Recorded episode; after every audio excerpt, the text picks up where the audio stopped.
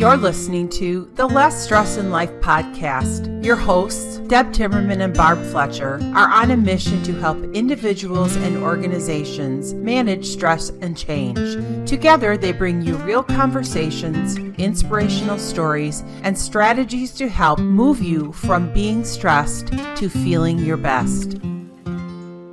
Hello, hello, hello. It's Thursday. And here we are with another live episode. Deb Timmerman here, my co host, Barb Fletcher. And today, our guest is Michelle Hanton. She's a multi award winning business strategist. She takes people from confused and overwhelmed to crystal clear clarity and helps them create and maximize opportunities for their life and their business. Her awards include NT Export Awards for Manufacturing, She's a finalist in the Australian of the Year and Order of Australia, Majesty and Telstra, Businesswoman of the Year. So she has lots of accolades.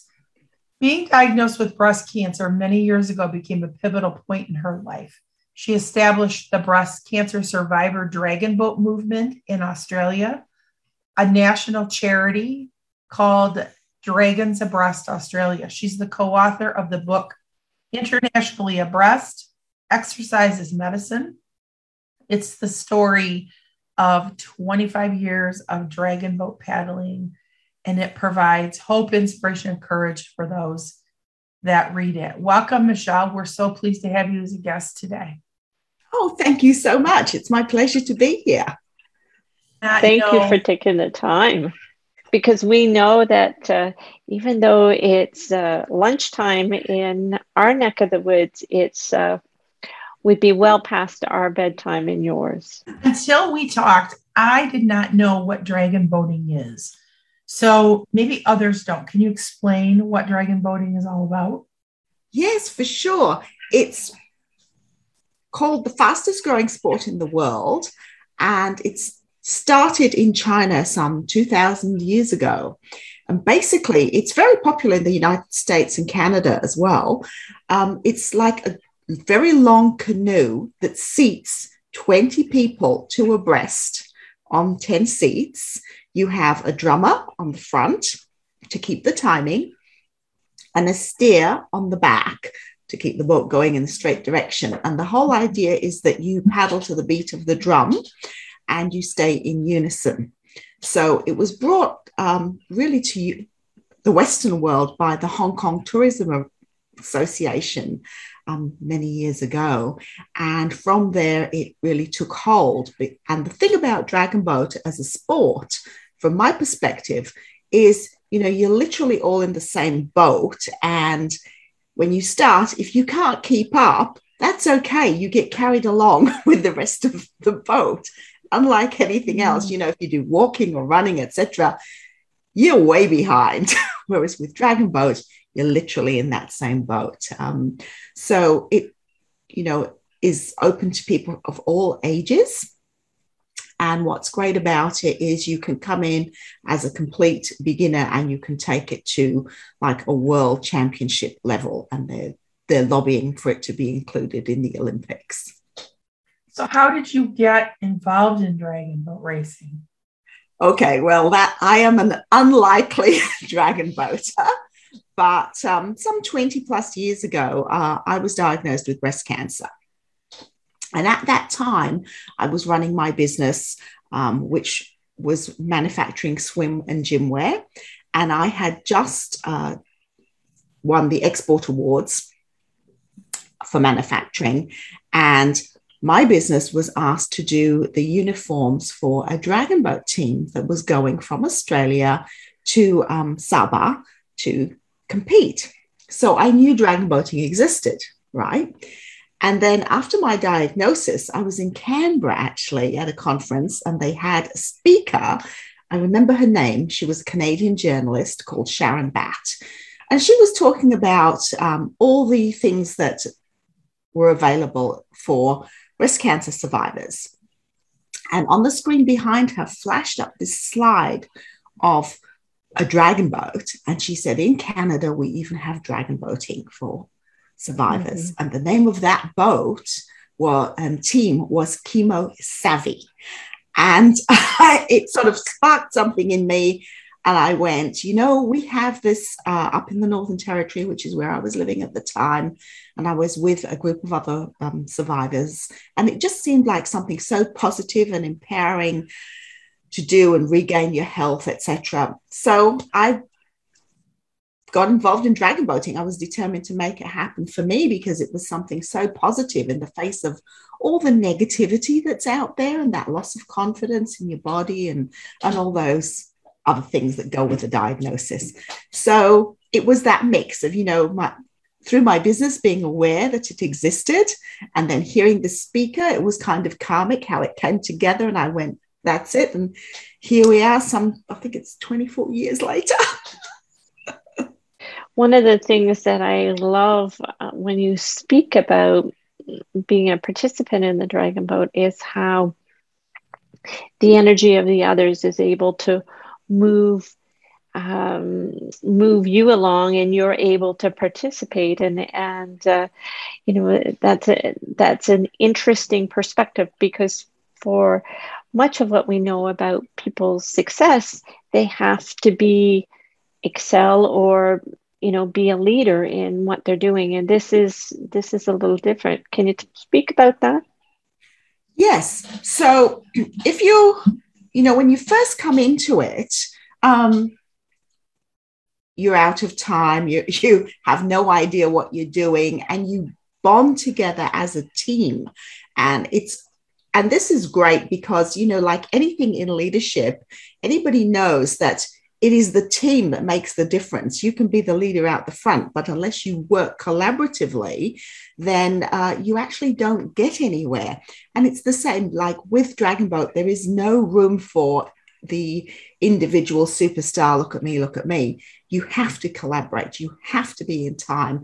And you can be the strongest one there is, but unless you're actually working together and in unison, you don't move forward.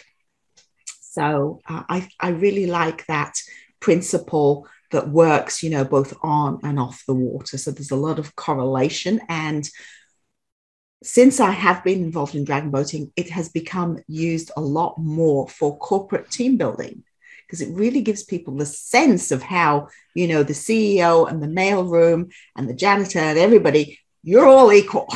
You've all got a part to play in, in being successful in moving that boat forward or in moving your company forward. So, you actually started a charity in Australia that is connected to dragon boating and breast cancer survival. Yes, that's right. Tell a little. So, from that Canberra conference, uh, I went back to the territory determined to get dragon boating happening for women with breast cancer. Um, and from that came the charity. It took it took two years to do to get it the momentum going because back in those days people were given advice avoid strenuous upper body exercise and lots and lots of negativity. So the charity I founded became focused. The Dragon Boat became the vehicle to shine a spotlight on breast cancer, and basically the women in those boats became the face of breast cancer because it personalized those statistics. It showed, you know, it's somebody's mother, it's somebody's daughter, grandmother, young, old, whatever. Um, these are the women with breast cancer. And you've got to remember, you know, 20 some years ago, we didn't have all this, the pink hoopla that we have today. It was just kind of starting up. And so the positivity of it and the uniqueness of it, of women out there being super active, there was no run for the cure or any of that back then, kind of attracted media attention. It was really newsworthy. And I have to say, you know, it began, the whole movement began in Vancouver originally uh, mm-hmm. as a clinical trial. And those women there had such a great time and there was such positive results that they decided it needed to spread around um, the world basically and be made available to others with that kind of diagnosis. So that's how the movement got up and going. So I brought it to Australia, but I have to say, um, I couldn't have done it without the support from the very first group, which is called Abreast in a Boat um, in Vancouver. So 25 years later, you know, we still very much all collaborate. I find it um, interesting, uh, you know, when we're looking at something that's outside of the medical model i i aspire to other alternatives as well and so you know what drew you did you have an intuitive knowing that this was going to be really helpful for you? Or how you know you saw an opportunity you saw the swimsuit you were inspired but you know what? Lots of people see things but don't necessarily take action. Um, well i've been a doer from way back you know i i probably like you you you as well um, the both of you. You know i i see an opportunity, I have an idea, and I don't kind of take no for an answer. I just push forward with it. But for this particular thing, it was because I had been through that diagnosis myself and I'd been surrounded by all this negativity. And I thought, you know what? I'm gonna I'm gonna die. My daughter was three, my son was 12. Um, because that's all I knew. Everybody died of breast cancer. There was nothing mm-hmm. positive out there. And so this was like a, a, shining light at the end of a deep, dark tunnel. And I thought, you know, I'm going there. and I I went, but I needed to get other women behind me because you know you can't paddle this boat on your own. And mm. um, I took that opportunity, which is how um, you know my business today is very much still focused on creating and maximizing opportunities. So I use the same formula um, for whatever I do. It sounds as if this was a wonderful mechanism of healing for you during that breast cancer journey from so many being surrounded by a group of other women who could support each other, the physical activity, the having the hope of building something for the future. Kind of gives me goosebumps as I reiterate that back. Yeah. the lessons that you learned from that kind of challenging time in your life move forward to who you are today? Yeah. So I think it's just a progression. I think what it does is, you know, when you have any kind of crisis in your life, um, for me, obviously, it was the breast cancer diagnosis, but when you have that kind of crisis and you come face to face with your own um, mortality, it kind of changes how you look at things. And that's what it was for me. That was the first thing. And then you suddenly go, and especially for women, I think uh, a lot of us of a certain generation have been taught, you know, you do things for your family, for your husband, for this, that, and you put yourself last and you kind of think, oh, I'll do that when, when the kids um, grow up, when the kids leave home, when I retire, etc. And when you have that crisis point, you kind of realize, well, maybe that day is not going to come. So you wake up to, I need to do this for me. So that was something I learned because my kids were small, people would say, you know, they, how can you do it? I said, well, you know, I have to make the time for it, which it brings us down to what is the prior priority? It helps you prioritize. So I've learned that. And I have learned that taking time for me is not selfish because it's actually, and these stories are repeated consistently by other women who've been on the same journey. Um, you have to prioritize yourself because unless you do, unless you maintain your health, you can't do anything else. You can't look after your family, your business, nothing. And when I say it like that, you know, it's just common sense, right? but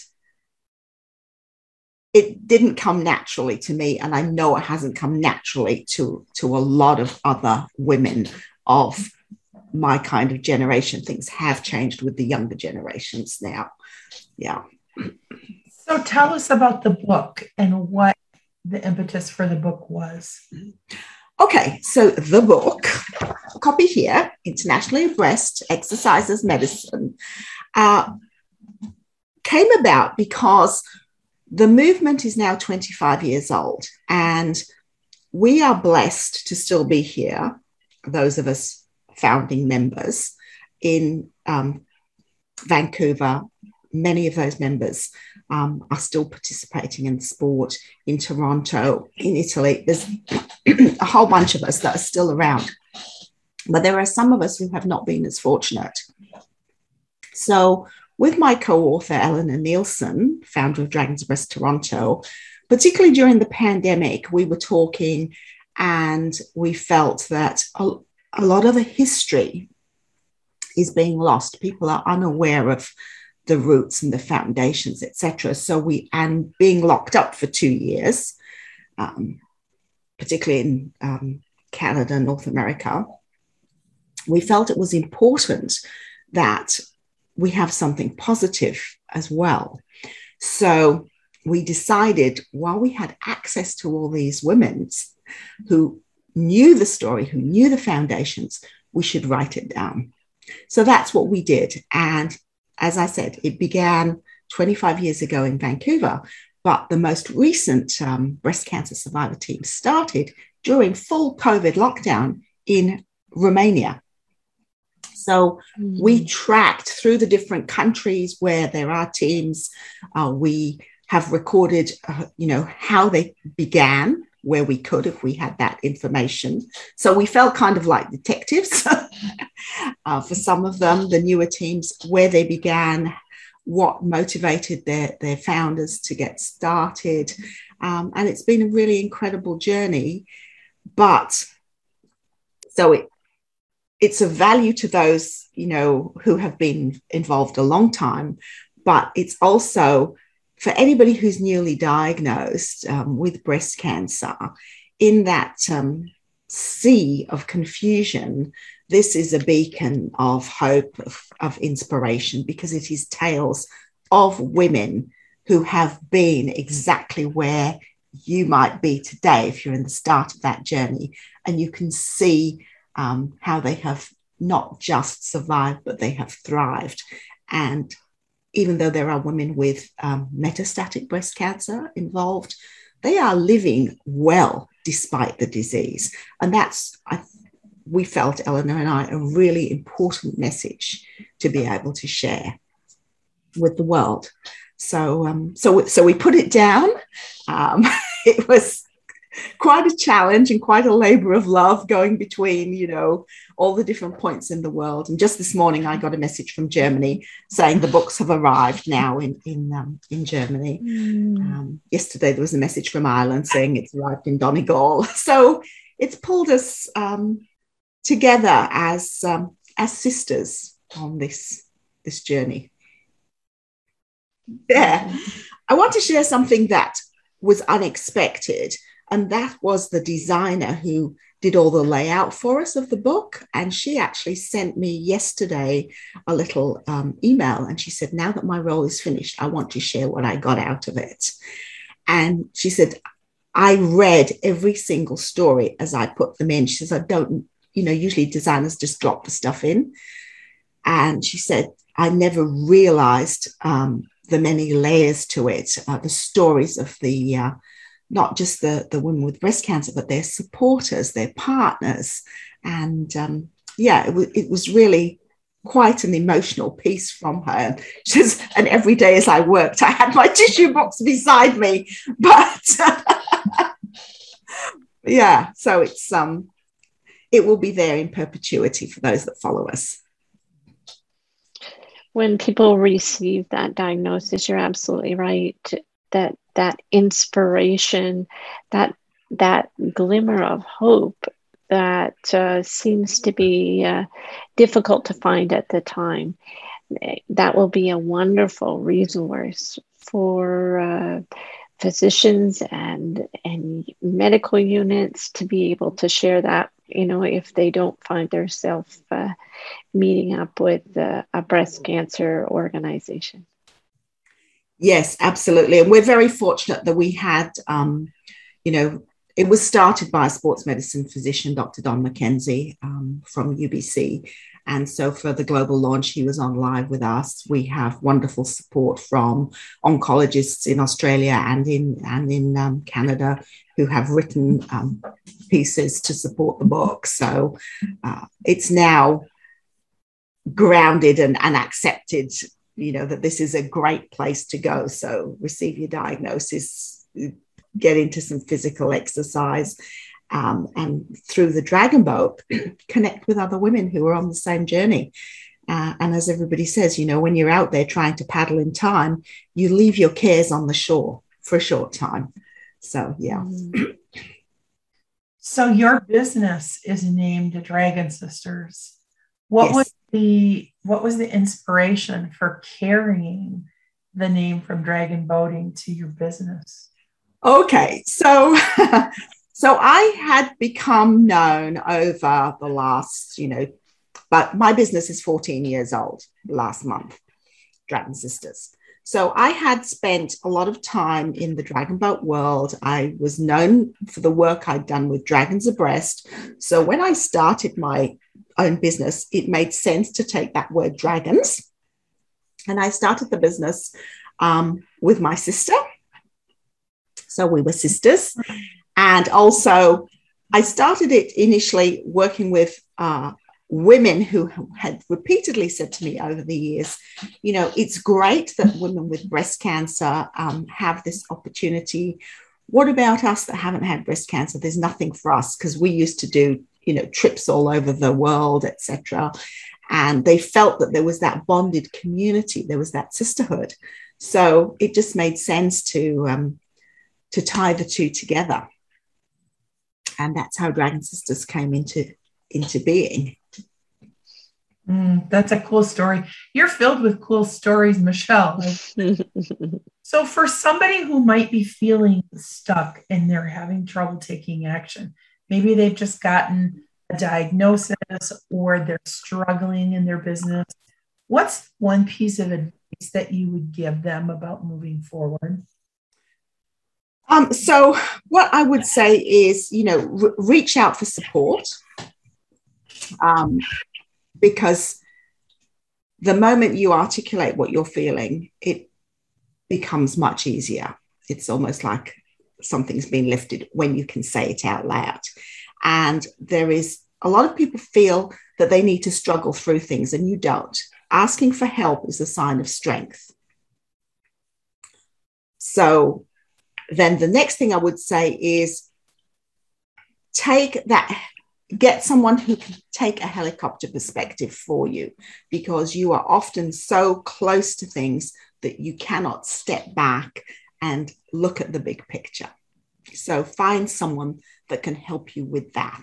And there's lots of different, you know, coaches out there, business strategists, which is what I am. So if it's from a business perspective, if it's from a personal perspective, you, you know, there's there's a lot of help when you um, start to ask. So never feel that you have to suffer it in silence. Uh, and, you know, if you've made a mistake, it's okay to start again.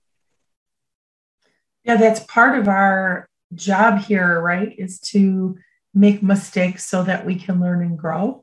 Doesn't mean never or we're bad people or we're stupid. We've all made those mistakes. Absolutely. Um, and, you know, mistakes, the key with a mistake is to learn from it. so you can make another different one, not the same one. Every day. yeah.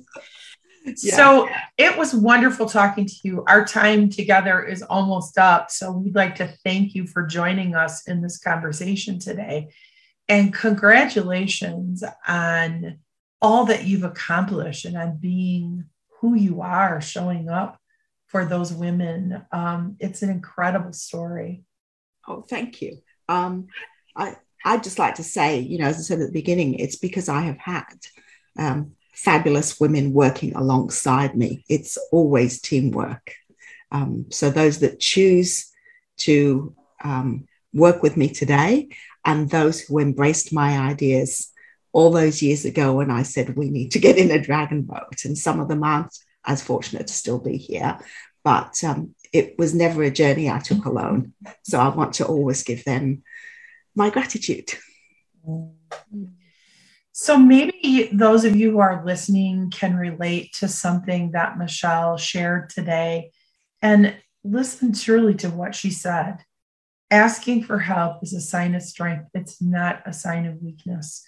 So if you're ready to take some action around your business or stress or something that relates to your business goals, please reach out.